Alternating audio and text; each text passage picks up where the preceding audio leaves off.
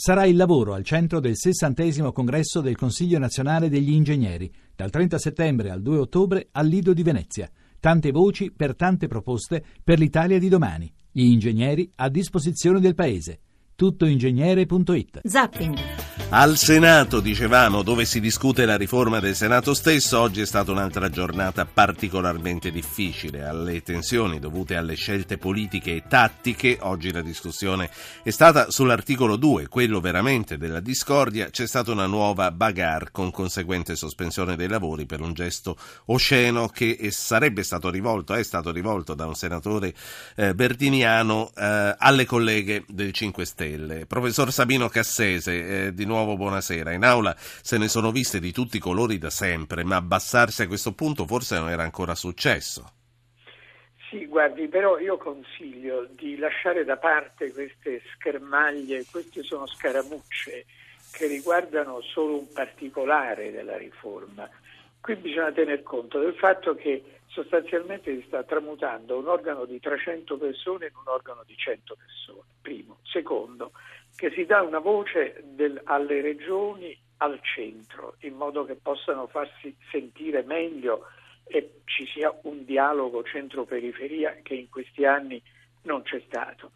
E poi che si semplificano le, i modi del pluralismo. Rispetto al 1948, quando è entrata in vigore la Costituzione, noi abbiamo due importanti novità, l'Unione Europea e le regioni. Quindi diciamo quel tanto di bilanciamento del potere, di checks and balances, di controlli reciproci del potere che potevano essere assicurati dal Senato, sono ora assicurati da un lato dall'Unione Europea, dall'altro dalle regioni e noi sappiamo quanto fanno sentire la loro voce. Ecco, quindi io tutto sommato, sì. come dire, sono ottimista e, e, e consiglio di non guardare a queste Senta, ma noi in questo caso, come lei ha giustamente sottolineato, stiamo passando da un Senato di 300 a un Senato di 100 senatori. Al di là dell'elettività, poi dopo voglio sapere che cosa ne pensa lei. In questi giorni in cui si discute, molti ascoltatori dicono ma perché non lo, abol- non lo aboliscono del tutto il Senato? E allora quello che le voglio chiedere, una democrazia può rimanere in salute con una sola Camera? Lei dice giustamente rispetto al 48, oggi ci sono le regioni, nazioni e c'è Bruxelles e c'è Strasburgo, ma eh, una democrazia può rimanere in piedi con una sola Camera, in, può rimanere in salute? Ma certamente, ma certamente il, il, il, bicameralismo, basta leggere i discorsi che faceva eh, Tocqueville nel 1848 che si batteva per il bicameralismo, era un modo per limitare il potere quando c'erano due Camere con diverse investiture che rappresentavano mondi diversi che dovevano trovare la loro voce. Ora che questi mondi l'hanno tutti quanti trovata la loro voce in un unico Parlamento e poi in tante altre assemblee rappresentative, il Parlamento europeo e i consigli regionali, questo diventa un, un, in più di cui non c'è più bisogno, cioè la sua funzione è svolta molto meglio da altri sì. organismi. Ho due ascoltatori che eh, vogliono parlare con lei. Sono Patrizia da Roma e Giuseppe da Caserta. Patrizia, buonasera.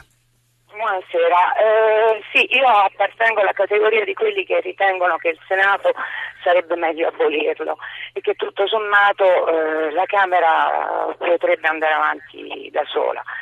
E un'altra cosa che volevo dire è che penso, eh, non, non, non, sposo le tesi eh, del nostro ministro, ministro così eh, a caso, però ritengo che il fatto che si, dia, eh, che si aboliscano le coalizioni e che quindi comunque si dia un premio di maggioranza ad un unico partito possa garantire eh, una governabilità che a mio avviso fino ad oggi non c'era, oltre a, a, a, a queste fughe o transfughi sì. da, da, una parte all'altra. E questo secondo me è fondamentale, anche con il rischio che magari chi ci governerà non risponde alle nostre idee. Però insomma politiche. la stabilità prima di tutto. Sì, Grazie sì, Patrizia. Giuseppe Caserta, buonasera. E buonasera. Senta, io volevo semplicemente fare una domanda secca al professor Cassese. Secondo lui non sarebbe preferibile l'abolizione completa del Senato sì. così come sarebbe secondo me stato meglio abolire completamente le province anziché queste sì. soluzioni ibride Senta, la domanda è talmente secca che la risposta l'ha già avuta prima che lei la facesse, perché è quello di cui stavamo discutendo mentre lei arrivava, però probabilmente proprio perché la stavano collegando se l'è persa. Eh, e siccome... la radio e non eh sì, eh, abbassa la tua radio per favore, glielo chiediamo sempre, quindi glielo ripeteremo di sicuro. Eh, voglio fare parlare anche Claudio di Terni, tra l'altro fra un attimo partirà il TG2 e poi rispondiamo, anzi il professor Cassese risponderà a tutti insieme. Claudio, buonasera. Buonasera, io vedo con favore l'abolizione del Senato, addirittura avrei visto l'abolizione della Camera e lasciato solo il Senato perché a questo punto della storia 630 deputati potevano andare bene nel 48 ma adesso siamo nel 2015. Però ecco, il problema grosso, a parte le preferenze che secondo me andrebbero ripristinate perché darebbero più garanzia che non diventano diciamo, i senatori, sì. i deputati che siano ehm, diciamo, delle sì. marionette del potere politico. Però il problema è questo, non era il caso di pensare, non dico una nuova Costituzione, ma insomma queste macro regioni, cioè vedere tutto l'insieme dell'Italia. Beh, insomma, le stanno facendo un poco alla volta. Eh, Patrizia, eh, Giuseppe e anche eh, l'ultimo ascoltatore che è intervenuto, Claudio, sono per l'abolizione del Senato. E quindi, in pratica, eh, in sintesi, le chiedo di ripetere quello che già stava dicendo per Giuseppe che non l'ha sentito. E poi vorrei sapere che cosa ne pensa lei del premio di maggioranza sollecitato da Patrizia e del, delle, del ritorno delle preferenze sollecitato da Claudio? Allora, innanzitutto cominciamo col dire, certo sarebbe stato meglio l'abolizione tout court, però l'abolizione avrebbe portato anche all'impossibilità per le regioni di far sentire la loro voce al centro. Pensa che in sede amministrativa questo si realizza nelle varie conferenze Stato-Regioni però averlo in un organo non amministrativo ma costituzionale è utile. Tant'è vero che una cosa di questo tipo, sia pure diversa da quella italiana, c'è in Germania.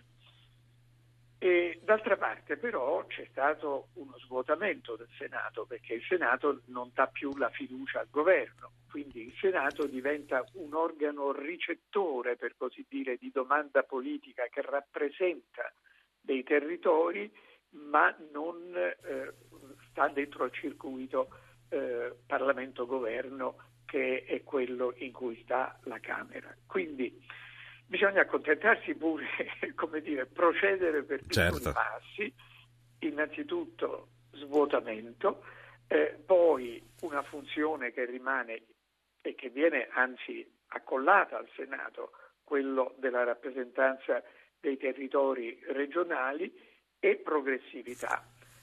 Secondo me un ragionevole compromesso. Per ora è quello che abbiamo e facciamolo, perché se no continuiamo a dire che sarebbe meglio fare in un altro modo e non si fa mai nulla. Certo. Sono 30 anni che se ne parla e sarebbe il caso di... Lei, lei dubita che ci riusciranno anche questa volta? No, no, non dubito questa volta, veramente, sarebbe veramente grave che non ci si riuscisse, sono 30 anni che se ne parla. Quanto eh, all'altro tema, sì. Pre- se mi consente, sì, poi andiamo verso la conclusione. Premio di maggioranza e preferenze. Premio di maggioranza. Questo è un argomento, diciamo, di un capitolo diverso che è la legge elettorale, che sta già da un'altra parte. E io penso che il premio di maggioranza ci voglia perché cioè, è, è, è, quello, questo è un sistema, quello italiano, così frammentato che se non c'è un premio di maggioranza si corre il rischio di trovarsi nella situazione precedente eh, in cui col proporzionale era, tutti erano rappresentati ma non si riusciva a fare un governo. Come è stato detto giustamente dalla Corte Costituzionale, qui bisogna rassicurare due cose, rappresentatività da un lato e governabilità dall'altro. Un giusto equilibrio è assicurato dal premio di maggioranza. Preferenze, ci torniamo o no? Ma guardi, ah, anche questo non fa parte della riforma del Senato, per... o, o, meglio, questo... sì. Eh. No, non ne fa parte, però il problema è che le preferenze sarebbero una cosa eccellente se non ci fosse il mercato delle preferenze. Quindi è, è chiaro che sarebbe utile quelli che si battevano per il sistema uninominale un secolo fa dicevano si costituisce un rapporto diretto tra il cittadino, l'elettore e la persona che viene eletta e la preferenza lo consente. Però che vuole? Le preferenze sono state usate male e, e, quindi a un certo punto se ne è dovuto. E ce lo siamo già dimenticati. Eh, senta, ultimissima cosa, veramente eh, in una battuta. Lei è per l'elezione diretta del nuovo senatore o va bene così? Guardi, eh, va bene così e mi sarei accontentato anche dell'elezione da parte del Consiglio regionale. È stato trovato una via di mezzo che vada avanti questa via di mezzo è un piccolo È una buona dettaglio. mediazione andiamo avanti. Professor Cassese, grazie. Quindi lei è ottimista, la legislatura si concluderà con una riforma istituzionale fatta. Va bene, poi magari ci ritroveremo qui a discuterne ancora, ma io stesso ho la sua fiducia, soprattutto ci spero. Poi vediamo come va a finire. Grazie a lei, eh, Sabino Cassese.